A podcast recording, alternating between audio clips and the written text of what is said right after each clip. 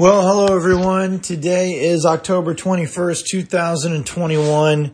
Thank you so much for joining me today. My name is Byron Howell, and this is the Byron Howell Ministries podcast. I hope you are all doing well. Uh, today we're going to switch gears a little bit. Uh, we've been talking about healing. We've been talking about spiritual things, the baptism with the Holy Spirit. And I'm not saying that we're going to leave spiritual things. Of course not. Uh, I think spiritual things are the most fascinating things in the universe. The kingdom of God is the most wonderful thing in the universe, and, and that's definitely what excites me the most. But but today I think we're going to switch gears a little bit. We're going to talk about money. I think this is going to fascinate you. I think this is going to excite you. And to be honest, what I'm going to teach you today, not to get ahead of myself, but this is the secret to freedom from the world's financial system. And this is the secret to freedom Uh, in living in unlimited resources. The unlimited resources of the kingdom of God are available to all Christians, and we're going to talk about how you can step into that today. So today, in this teaching, I'm going to describe another economic system that exists apart from and superior to the world's economic system.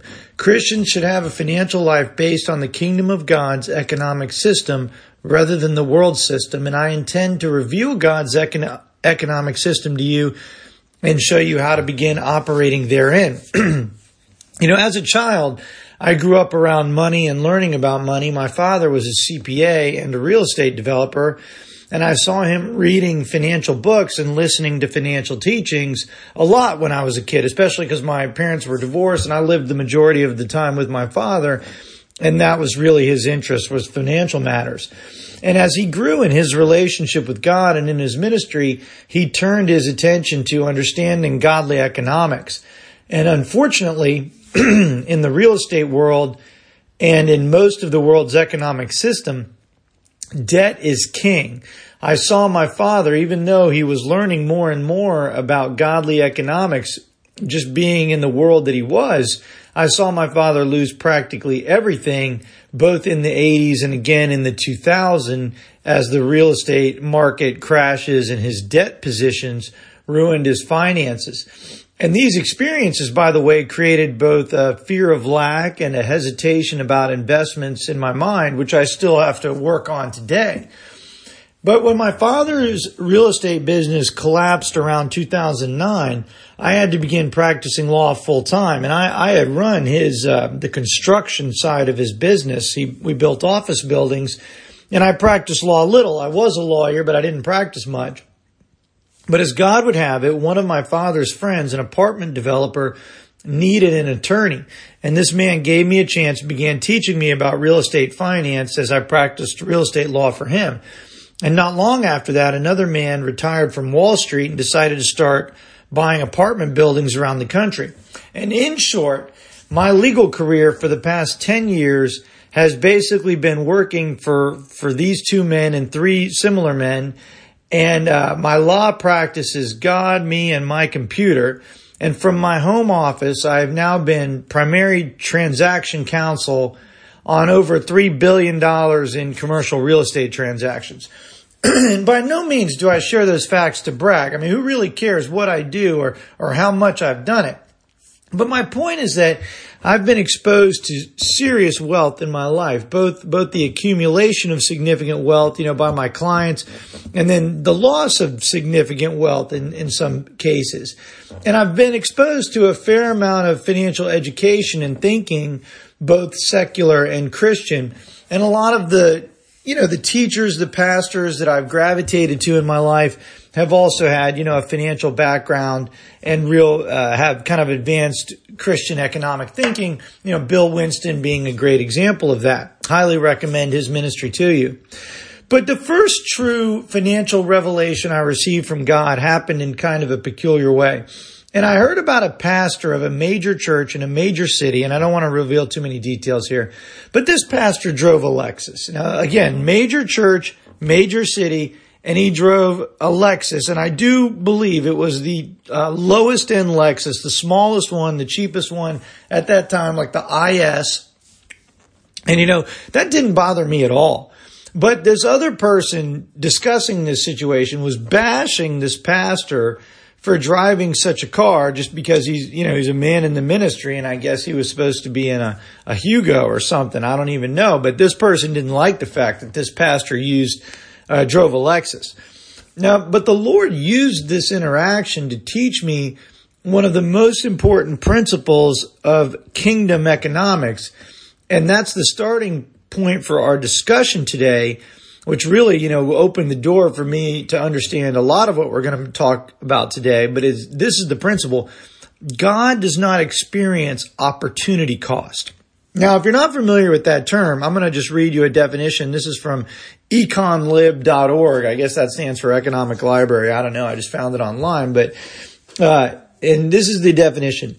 Opportunity cost refers to what you have to give up to buy what you want in terms of other goods or services. Now, let me read you this other quote, because this quote kind of shows you the importance. This is from uh, Investopedia. Directly or indirectly, opportunity cost underpins the majority of day-to-day economic decisions that are made in society. So that quote gives you an idea about the importance of economic, excuse me, of opportunity cost.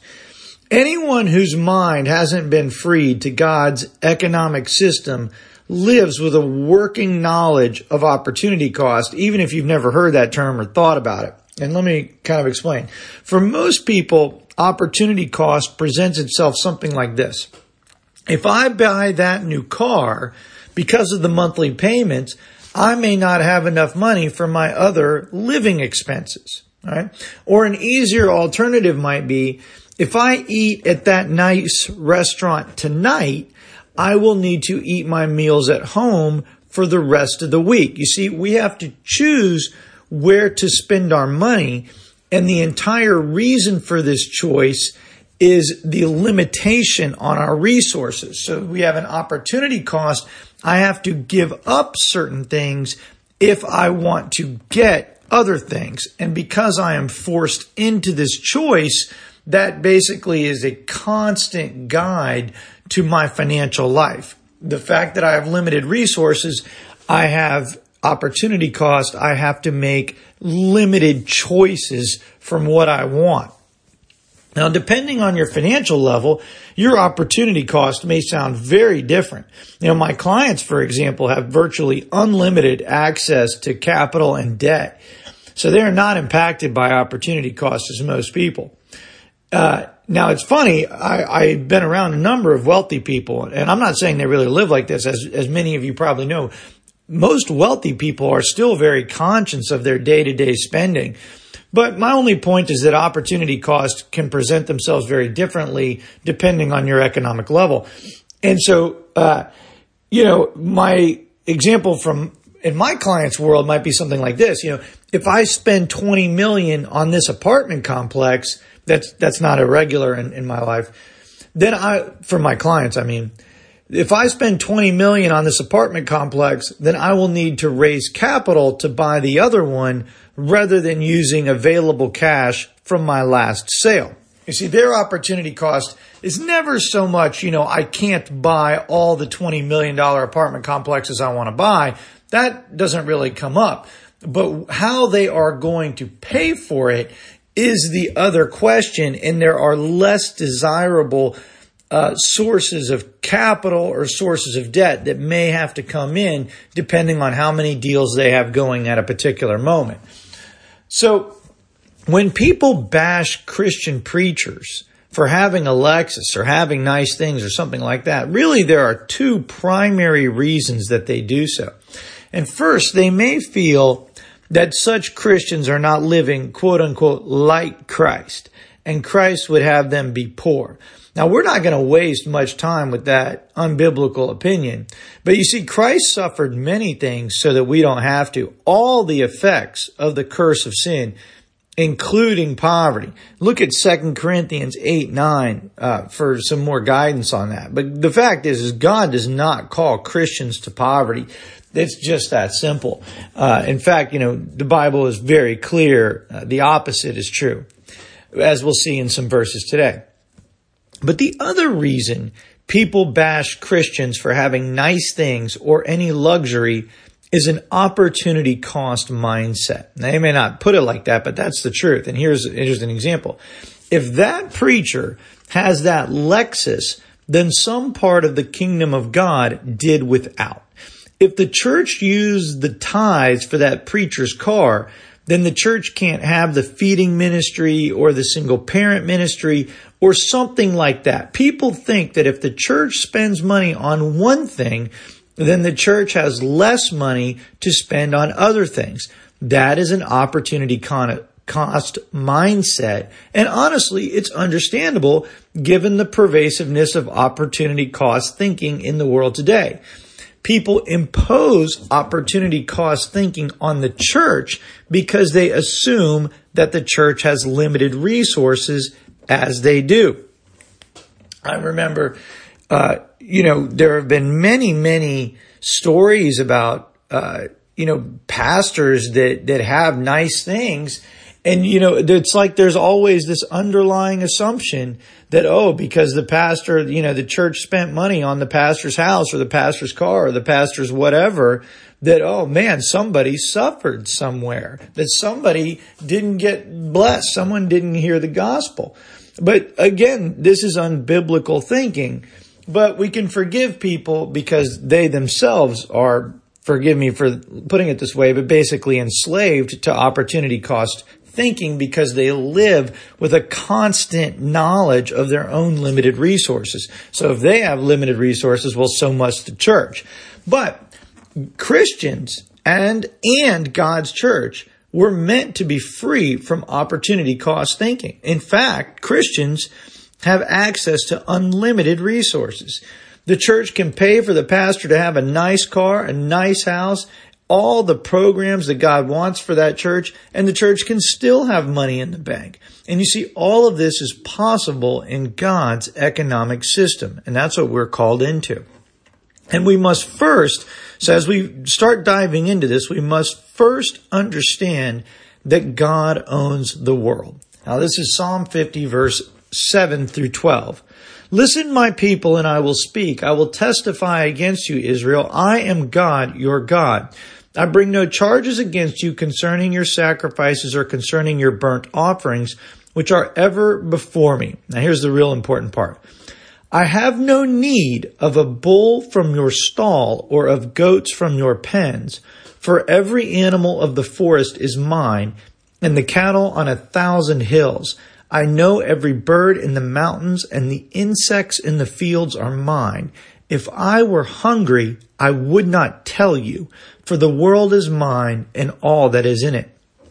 We could spend a long time talking about this very fascinating and powerful passage, but as usual, let's try to keep it simple.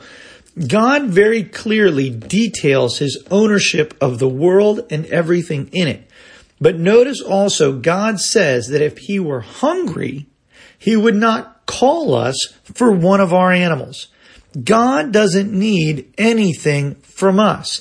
In fact, in addition to owning the world and everything therein, God owns all the world's money. This is Haggai two, six through eight. This is what the Lord Almighty says. In a little while, I will once more shake the heavens and the earth and the sea and the dry land. I will shake all nations, and what is desired by all nations will come. And I will fill this house with glory, says the Lord Almighty. The silver is mine and the gold is mine, declares the Lord Almighty. See, if God wants to do something in the world, he does not need to raise capital from Christians to do it. And he certainly doesn't need to take out a loan. The offering plate is not a welfare system for the kingdom of God. You see, people don't think this way. They don't realize this, these truths. And they think that God is limited by the money that we put in his hands. Well that, well, that makes a lot of sense to our minds that are basically enslaved to the world's economic system. That thinking is unbiblical. So now that we understand God owns all the money, we can easily understand that God doesn't spend money and have limitation on his resources the way that we do. You see, if God spends a million dollars to build a new church, God does not have one million dollars less. He still owns all the money. God may have used one million of his dollars in a certain way, but they're still his million. So we must understand this truth. And this is fascinating, very powerful reality. God doesn't really spend money. He moves it. And furthermore, as God does not spend money, he is not subject to a mathematical analysis of his financial position. God's financial position never changes. He owns one hundred percent and he always will. God may move one hundred billion dollars to do something, but his position never changes and he still has that one hundred billion dollars. The money might be in a different person's bank account in the world's economic system, but it's still God's money. And as God has no limitation on his resources, he does not experience opportunity cost, nor does God engage in opportunity cost thinking. As you move into the kingdom of God's economic system, you can also experience God's unlimited resources and freedom from opportunity cost thinking. The first step in operating in God's economic system is moving your thinking out of the world's economic system, which is based on individual ownership of money, and over to God's economy, which is fundamentally based on God's ownership of all the world's money. So let me say that again, because it's a very important point. If you want to move out of the world's economic system and into God's economic system, I believe the starting point is is to move your brain, to move the way you think from one system to the other. In the world's economic system, it's basically based on individual ownership of money, but in God's economy, it's based on the fact that God owns all the world's money and he always will. You see, furthermore, God's economic system does not function like the world's economic system. The world's economic system, again, based on individual ownership, functions by math. God's economic system, based on ownership, based on his ownership, excuse me, functions by movement. So the world, individual ownership, and math. God, singular ownership, his ownership of everything, functions by movement. He doesn't spend money. God moves money. You see, right now, all over the world, the world's economic system is humming along with money being added and subtracted from various places on a scale that our minds could hardly fathom. But simultaneously, the kingdom of God's economic system is moving God's money all around from place to place, doing God's will. God's economic system isn't even concerned with what's happening in the world's economic system when it thinks about its available assets. You see, God wants churches built in some places. God wants Bibles printed in other places. God wants lots of people to have a safe place to live, a safe car to drive, a safe school to attend, and so on. And God also wants many different things for your life. God's will takes money. That's all there is to it. But God is not adding it all up and checking the total against his current bank balance. Rather, God, by his Spirit, is guiding people to move some of his money around so that his will is accomplished. God wants you to come out of the world's economic system and into his economic system, and God wants to move money to you and through you. Excuse me while I take a sip of coffee. There are some places, like my bank account, where God moves money in and out and the account holder knows it. For example, several months ago, God told me to start sending money to a particular organization. Now, my, my worldly economic mindset, I'm ashamed to say, at first thought God was asking me to spend my money for this purpose. Like every month, I was going to have to, you know, I don't know, come up with an extra number of dollars to do this thing, right? But I fortunately realized that God wasn't asking me to spend my money. He was asking me to, to come into the kingdom of God's economic system in this area, and he wanted to use my bank account to move money in a particular direction according to his will. God would supply the extra, and then I was supposed to send it in a particular direction. To put it another way, God wasn't asking me to pay for this, but he was asking me to believe for this. And it's amazing how I've had more than enough money every month to cover this additional amount. But this is just an example to help you see an idea. Other people don't know that they are really holding God's money. And lots of Christians talk about the end times wealth transfer and how the wealth of the wicked is laid up for the just. And those are great points. But for today, we should just recognize that God owns all the world's money, and it doesn't matter whose bank account it's in, it still belongs to God. To truly live in the economic freedom God has for us and to accomplish God's will for our lives, free of any financial constraints, we must change the way we think about money. We must move our lives over to the kingdom of God's economic system. We start this process by recognizing that God owns all the money and God moves money rather than spends it.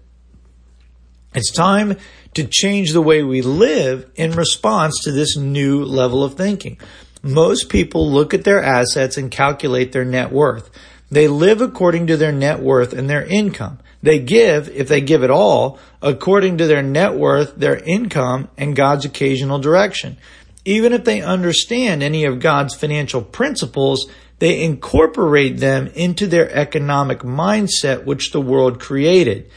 This can and should totally change for a Christian, but I do agree it can be a bit complicated. Let me just try to paraphrase that again, because as I say it, maybe it wasn't super clear.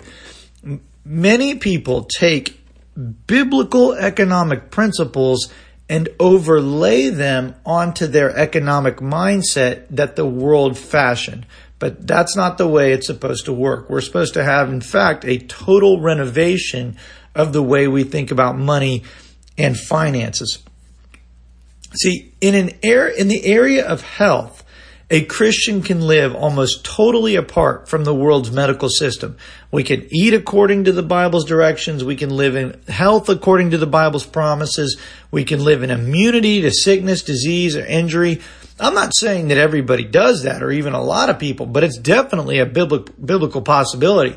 We don't need to consult doctors or anyone other than the Bible when it comes to our health. Again, I'm not necessarily saying that's the right decision for you today, but it is one hundred percent a biblical possibility for a Christian to live in perfect health apart from the world's healthcare system. I think we probably all agree on that.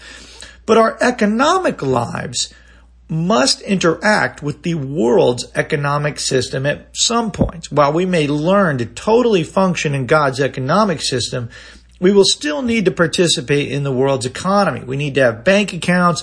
Investments are biblically wise. Owning real estate is biblically wise. Even credit cards are a convenience when used correctly, and, and the point systems are great, at least in my opinion.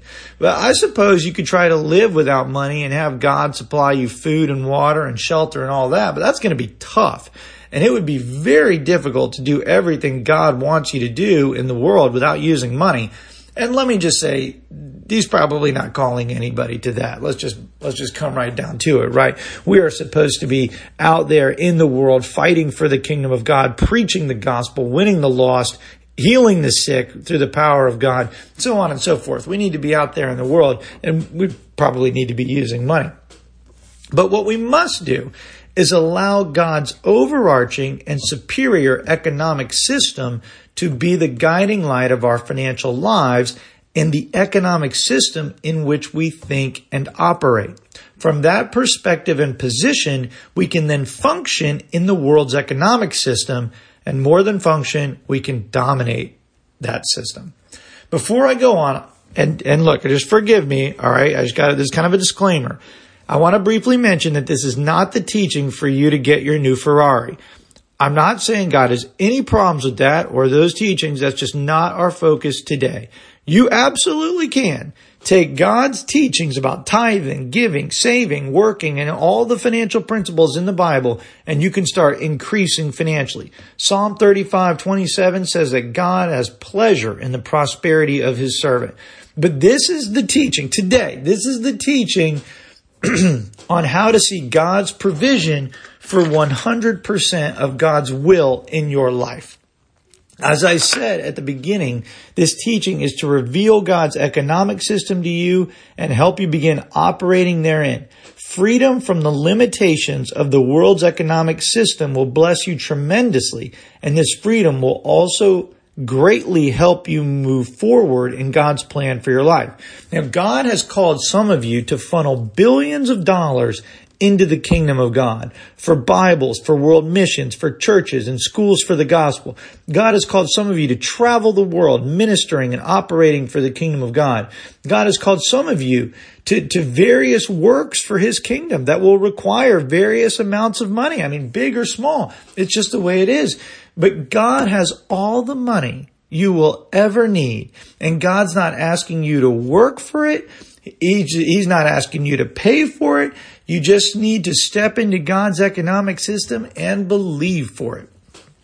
When my clients evaluate a piece of property, they look at the price to determine whether it's a good deal. There's never a question about their ability to pay for it. They know they have access to the capital regardless of the price. There are no loan contingencies when my clients buy a property. They'll just pay cash if there's a debt issue. But understand what that does to their thinking. If you knew that you had access to unlimited capital, that the bank of heaven was financing everything you do for God, what would you do? You see, in the same way, they don't look at the price To, to analyze whether they can pay for it. They look at the price to know whether it's a good deal. That's how you need to look at God's directions. You don't look at what it's going to cost in terms of, uh, of whether you can pay for it, right? God's going to pay for it. The resources of heaven are going to be with you. The only question is whether it's a good deal. And in, in our lives, the, the good deal is, is this God's will for my life? Because if it's God's will, then you better believe God's going to be there with his resources to pay for it. It's, if you knew that God was financially backing all of your life, how would you live? It's time that we pursue God's will without any worry for the money, knowing that God will provide. God will just move some of his money over to you for everything God wants you to do. That is functioning in God's economic system. And I want you to understand that you actually have unlimited money available to you. It's unlimited money at your disposal, and you can do anything God wants, regardless of the price. And, and listen to this, because this is so, so important. Subtle, but important. You never need to have opportunity cost thinking again. So how do we begin operating in God's economic system? How do we position ourselves to participate in God's money, money flow? As I said, God's monetary system functions by movement. God wants to move money to us, and God wants to move money through us. The money movement system in God's kingdom is called seed time and harvest, or sowing and reaping. Sowing and reaping is how we step into the economy of God's kingdom. This is Second Corinthians chapter nine, verses eight through eleven. And God is able to make all grace abound toward you, that you, always having all sufficiency in all things, may abound to every good work. As it is written, he has dispersed abroad, he has given to the poor, his righteousness remains forever.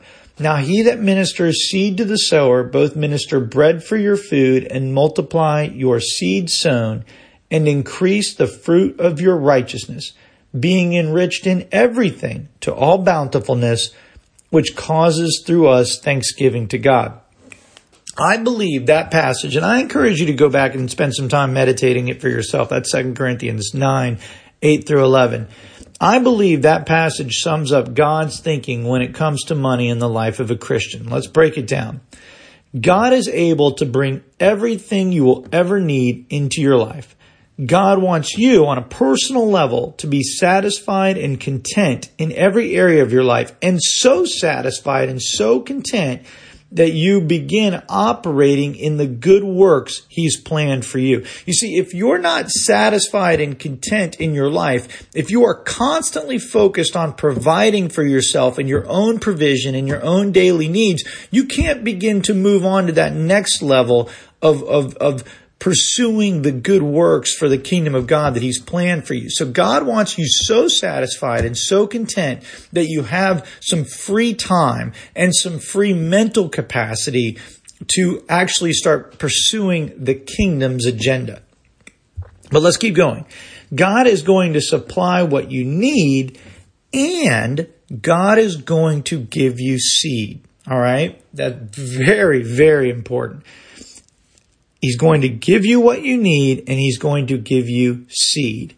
And as you sow, God is going to bring harvest into your life.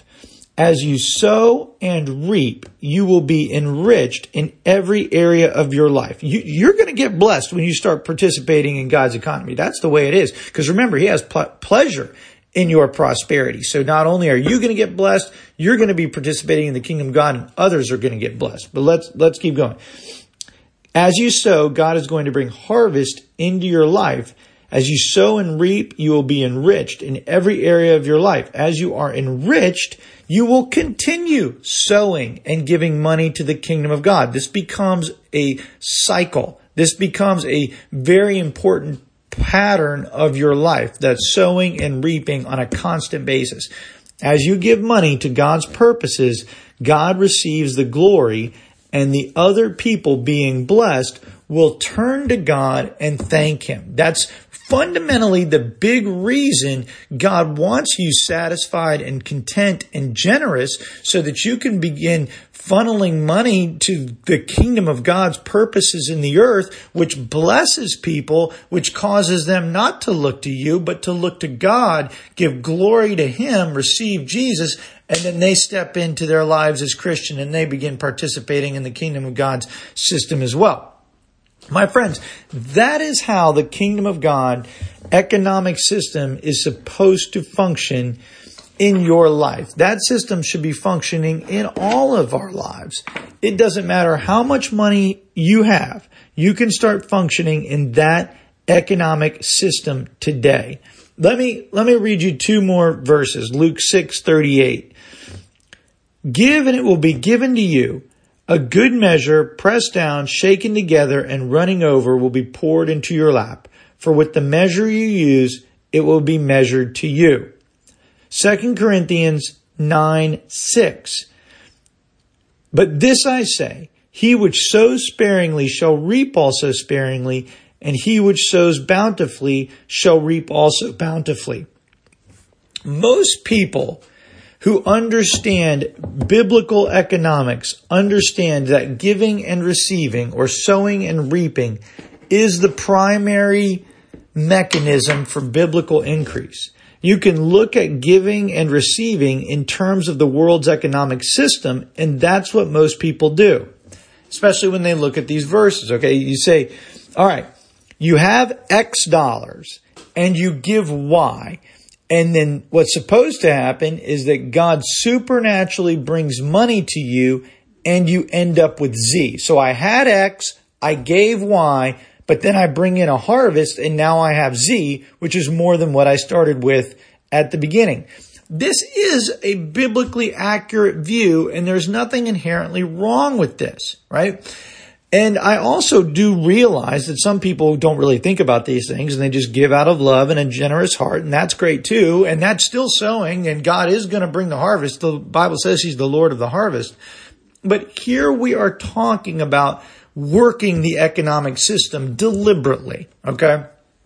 But so while a lot of people take sowing and reaping and apply mathematics to it, I have X, I gave Y, and now I have Z, which is more than I started with, right? A lot of people think of it that way, but you can take this system to a higher level. All right, this is really one of the things I want to talk about today. Sowing and reaping isn't just about addition and subtraction. Sowing and reaping brings you into the kingdom of God's money flow. As I've described, there is a constant flow of money movement in the kingdom of God, and we must, on an individual level, step into this money flow. Primarily, we step into the money flow by sowing into God's kingdom and obeying God's directions. God may call you, just as an easy example, God may call you to build an orphanage. The, and look, maybe you don't have, you know, build an orphanage right now money in your bank account. That's nothing wrong. There's nothing wrong with that. It's not a violation of the, the verses about counting the cost. Just because you don't have the money in your bank account today doesn't mean that it wasn't God's direction. The moment you step out in obedience and do what you can and get working, that's when the money flow of God's kingdom is directed to you to start bringing in the resources you need. And let me further discuss this concept of obedience as a seed, right? In your financial life, you should have a constant process of sowing and reaping. As you give, you will increase financially. You take the harvest, you give more, and you increase more. See, it's a constant cycle, and you've stepped into God's economic system. You've stepped into the money flow. And, and it's a higher level of thinking not to focus on the math of this so much, but focus on the fact that you are now in the kingdom's economy. But in addition to your monetary seeds, obedience is the primary seed. Obedience is the seed, whether it's a giving seed, uh, you know, obedience to give like God told you to give, or obedience in somewhere else in your life. Perhaps God tells you to go on a mission trip. Now you can trust God to pay for that mission trip. Maybe you've only got enough to cover the initial application fee or the initial sign-up fee or whatever it is, right? You can trust God to pay for the rest of it. Now you have to listen. You have to stand in faith, do what God tells you to do, but you, you've stepped in now. You've stepped out in obedience. You've sowed the seed. And now the kingdom's economy has targeted you as a recipient of resources to do what God has called you to do. Perhaps God just tells you to give one hundred dollars to a local feeding ministry. You can trust God to cover that one hundred one way or another in your life. You sow the one hundred, God's got a harvest coming your way. No matter what God tells you to do, big or small, God will provide for it. Your obedience places you into the flow. It places you into position to receive from God's resources. Remember the verse we read that says God ministers seed to the sower. And see, I think we forget this sometimes. God gives us the seeds he wants us to sow. God provides for the things he wants us to do. Now put some of these verses together. Remember, you know, God said, if I were hungry, I would not tell you. I won't take one of your animals. God doesn't need a bull from our stall or goats from our pens if he wants something to eat. God already has the cattle. Here's the key. God is not asking us to spend our money on his kingdom. Rather, God is asking us to trust him and allow him to bring us into the kingdom of God's money flow. God is asking us to step out in faith on his direction as that brings us in position to re- receive from God's kingdom. It's an invitation. Everything you do under God's direction is a seed. When God gives you a direction, he has already ministered the seed to you. The ability to obey him, even if you can't see it. The ability to give what he's already given you uh, into your accounts or into your hands. Whatever he's told you to sow, he's already ministered that seed to you. God will never tell us to do something that he won't help us do.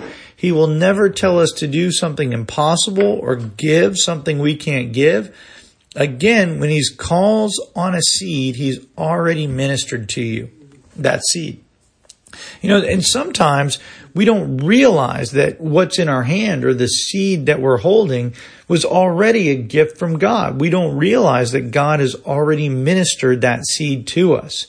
But understanding these things will help us participate in sowing and reaping. For example, here's a potential quote here. So God, you are telling me to sow this extra one hundred dollars that I have in my account right now. Okay. I realize that this extra one hundred dollars was actually a seed you ministered to me and that you want me to participate in your system. I will sow this seed as you direct, and I will do so in faith for a harvest. Furthermore, when that harvest comes in, as a good farmer, I will use some of the harvest as new seed. You see, I believe we should regard everything we have and everything we are as a potential seed that God has ministered to us already, and stand ready to sow it as at his direction. We must realize that when God directs a seed, this is the next step, right? So remember, when God tells us to do something, he's inviting us into the kingdom of God's economy. When God calls on a seed, he's actually already ministered that seed to us. All right. Now here's the next step. We must realize that when God directs a seed, God is also thinking about our harvest. When God tells you to do something or give something, he's inviting you into the kingdom's economic flow, but he's going to bring you a harvest. As you sow and reap over and over in money and in obedience to his other directions, your entire life will move into the kingdom of God's system, and you will receive harvest of God's goodness in every area of your life. Yes, sometimes you will receive a monetary harvest, but there are other harvests in your life for obedience to God's other directions. So God will direct you to sow seeds of money and obedience, and you can begin operating in God's seed time and harvest system today. I don't care how little you have, you can always start obeying God. Now, look, don't let this worry you or begin putting pressure on you in any way. Just ask God to show you what to sow. If you don't tithe, God may lead you to begin tithing. God may lead you to give money to other places. We give money to an organization uh, of schools in Haiti, for example. Don't look at this as God taking your money. Don't look at this as a negative. Recognize this as God inviting you into his kingdom's economic system. Be listening for God to call for other types of obedient seed. Perhaps God tells you to put down the secular music or the wrong shows on Netflix. I've gotten both of those. God isn't trying to ruin your life. God's trying to help you. God knows that those things are wrong for your thinking, and God is calling you up to another level of existence. Those things are going to drag you down. They're going to drag down your thinking. They're going to keep you in a worldly mindset. And that's all there is to it, my friends. God wants you to obey in this, these areas, and then God will harvest. You will, you will harvest more directions of his will in your life. Now look, and I'm not saying God has given you those directions about the music and about your entertainment. Those are just possible examples. Whatever God tells you to do, you should regard it as a seed that he wants you to sow, because he wants to bring some of his blessing in your life as a harvest. And the more we obey him, the more of his will in our lives we're going to experience, and the better every area of our lives will be. Now remember, God doesn't think mathematically like we do when it comes to money. So don't look at God's directions to sow money like God putting down a big minus in your bank account. As God moves money through our lives, we are going to financially increase. That's all there is to it. God wants you to sow, and God wants you to reap. Moreover, God wants you to sow in ways that bless others and bring them to Jesus. See, everyone gets blessed in the kingdom of God's economic system. You give, you reap, others receive, others get blessed, others come to Jesus, and then they start participating. Isn't this wonderful? So again, and this is so important, you must look at God's directions as gain and not loss. They are opportunities for increase. Look at such directions like investment advice from the universe's greatest financial advisor. He doesn't even have a minimum requirement to open an account. You can get started wherever you are, and make sure to receive God's directions for your, for other seeds the same way. God's directions about your entertainment, your relationships, your activities. Look, they may feel like loss when God tells you to give things up, as he does for all of us, but these directions are always so that God can take our lives to a better place. The harvest for these seeds is always a better and existent, excuse me, is always a better existence, an existence that contributes to our gifts and callings and God's overall plan for our lives. So, keeping in mind both monetary and obedience seeds, let us quickly look at three verses about sowing and reaping to learn a little more. Now, look, I just want to say, I know that we're talking about the kingdom of God's economic system, and that's really what I want to reveal to you today. But what I need you to understand is that this seed time and harvest system actually is God's overarching system for all of your life. It's easily understood in monetary terms, but I want you to also understand its applicability to every area of your life. So now let us look at these, uh, some verses here to get more understanding in this area. Ecclesiastes eleven six. Sow your seed in the morning, and at evening let your hands be not idle, for you do not know which will succeed, whether this or that, or whether both will do equally well. Now, it's true, when you sow specifically under the direction of the Lord, you can absolutely be assured of the harvest. But the point we want to bring out here is that you should be constantly sowing, that you should think in terms of seed and harvest at all times. Sow your seed in the morning. What does your morning look like? When you wake up, are you spending time with the word, in the Word of God? Even if it's just for a few minutes, are you spending time with a quick uh, thankfulness practice to thank God for all the good things in your life? Spending a few minutes in the morning just to pray, just to uh, glorify God and get your mind situated. Are you sowing the right seed in the morning? In the evening, what's your seed around your house look like? Are you sowing correctly uh, in the lives of your children, in the life of your spouse, in the lives, into your own mind, in your entertainment or in your activities after work, so forth? How are you sowing during the day? You see, we should have a constant seed time and harvest mindset, not not in some sort of oppressive or obligation sense, but as an this is an opportunity. This is an opportunity to improve every area of your life. Ecclesiastes eleven four. He that observes the wind shall not sow, and he that regards the clouds shall not reap. You see, the more you sow, the more you reap. The more you sow and reap, the more you are participating in God's system. And we need to be constantly looking for opportunities to sow and reap. But here's the next key. Do not allow your sowing and reaping to be influenced by external issues. Does it look like you're having a slow month? Sow those money seeds anyway. All right. He who regards the wind will not sow. He that regards the cloud will not reap. Do the macroeconomic indicators suggest tough times are ahead? You need to keep sowing. Is your spouse being a complete jerk? Are your kids acting crazy this evening for no apparent reason, even when they have a thousand toys and you let them watch a show and eat dessert and blah, blah, blah, and they're still acting crazy? You still sow the right seeds, the seeds of love, the seeds of gentleness, the seeds of honor. Even if the financial world doesn't look right and you're thinking about, oh man, maybe I should not sow my monetary seed this month. I should save a little extra this month. That's regarding the wind. That's regarding the clouds. And that's taking you out of the kingdom's system, the, the kingdom's flow.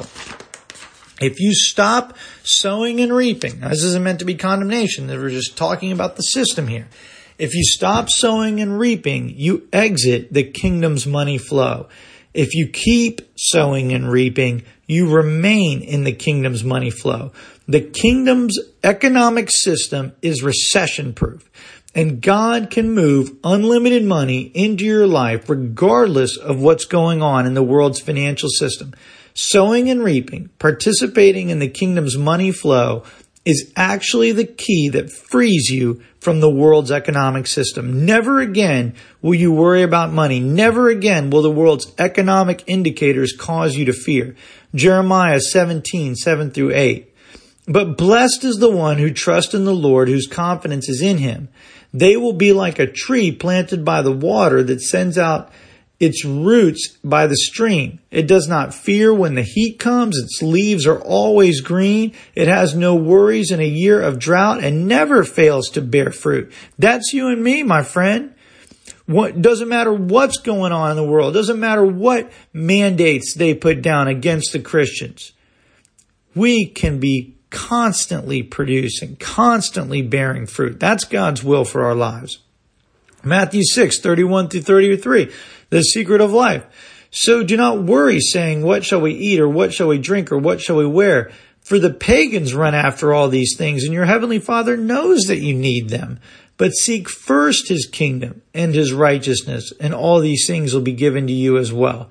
Philippians four nineteen, and my God will meet all your needs according to the riches of his glory in Christ Jesus. You see, God does not want you to worry about money. And let me just say, I can't go on. That word needs there does not refer to bread, water, rags, and a shack. Like that's the totality of God's provision promises for your life is bare physical sustenance. No, that, that word need is that which you will put to use, or to put it another way, what that verse is really saying is that God will supply one hundred percent of everything you will ever need to accomplish all of God's will for your life. That's what he's going to supply there. You should not worry about money. God doesn't worry about earning money or producing money either. Look, of course we have to work, but the marriage between our job and our finances must end. The marriage between our salary and our financial capacity must end. You are supposed to work at the good works God has planned for you. And you are supposed to engage in sowing and reaping so that you can be enriched in everything to all bountifulness. Let me just try to make this as plain as I can. You can have a job that you enjoy that is God's direction of work for your life, and your personal financial level is not supposed to be tied to that job. Rather, your personal financial level should be determined by your participation in the kingdom of God's economy.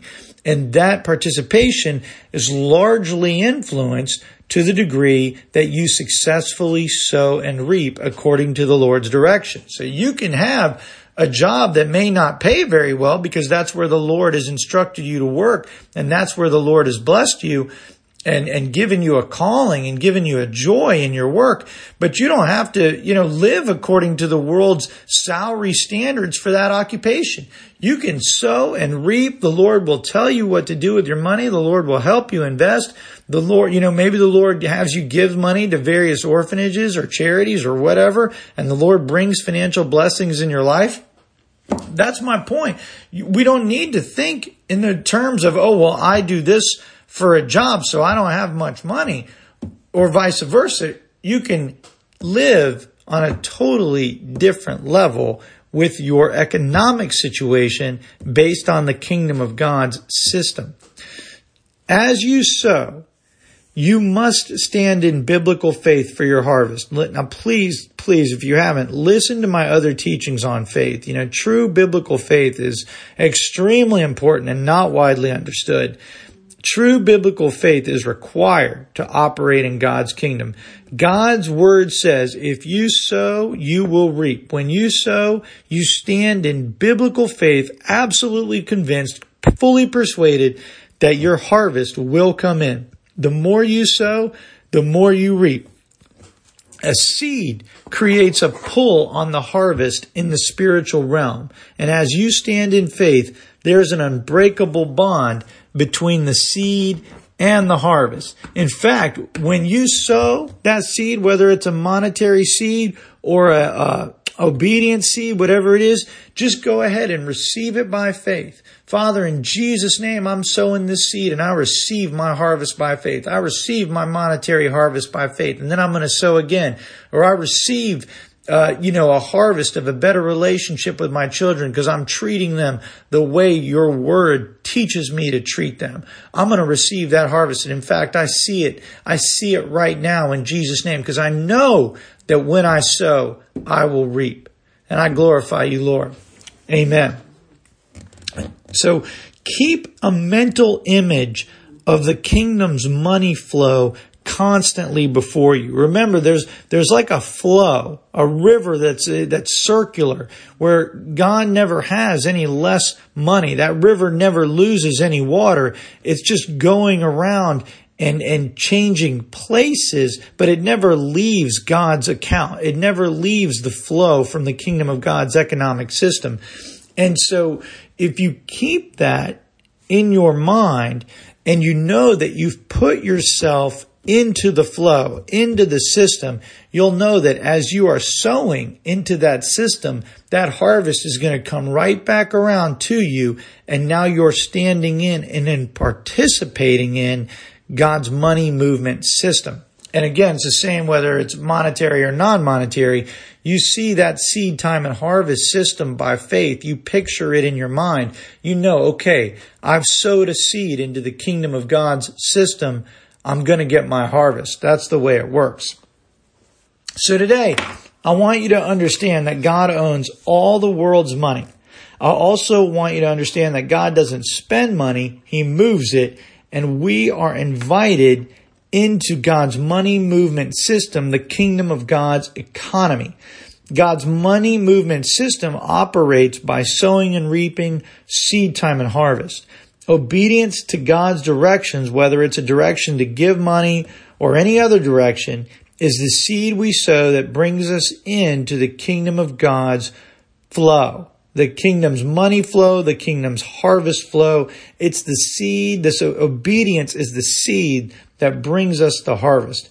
God wants to move money to us, and God wants to move money through us. And as you begin living in the kingdom of God's economy, you are freed from opportunity cost thinking. You have unlimited resources at your disposal. Even if God's plans for your life required one hundred percent of the world's money, He would just flow it to you and through you over and over again for His will to be accomplished. When we live in God's directions for our lives, we never need to worry about money again. These are the secrets to being freed from the world's economic system and to be living in with access to God's unlimited resources. Guys, thank you for your time today. God bless you. Please always, always feel free to reach out to me. You need uh, prayer. Uh, you want to talk about anything we've discussed. You may have a question. You may feel that I've got something wrong. I'm always happy to talk about it. And I just thank you so much, and God bless you.